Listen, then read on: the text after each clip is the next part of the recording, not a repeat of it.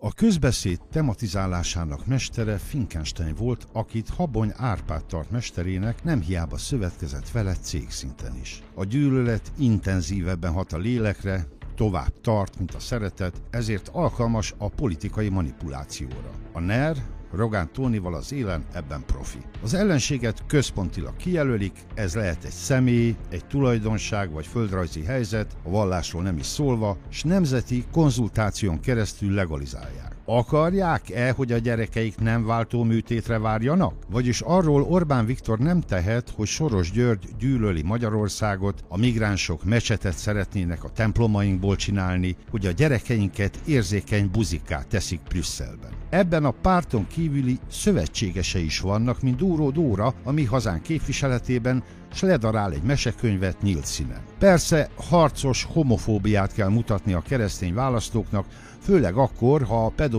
kaletát el kell dugni, vagy az eres csatornán a meleg szexpartiról menekülő Fidesz notabilitást száját el kell felejteni. Az ellenségképzés értelme, hogy két táborra osztja az országot. Ez végül fizikai bántalmazásokba hozta meg gyümölcsét. Szabó Tímeát a Szél Kálmán téren vágta pofán egy idős hölgy, ahogy a DK-s aktivista hölgyet Orbán sokkal jobb kiáltással egy férfi ütötte arcul, de Márkizaj Péternek is neki ment egy nyugdíjas. A TASZ érzékelte a veszélyt, ezért Nagy Zsolt színész videójával kampányt indított, hogy az emberek a lehetőségeikhez mérten álljanak ki a gyűlöletkeltő politikai megnyilvánulások ellen. Áprilisban kiderül, hogy a gyűlölet vagy a szolidaritás fontosabb nekünk magyaroknak.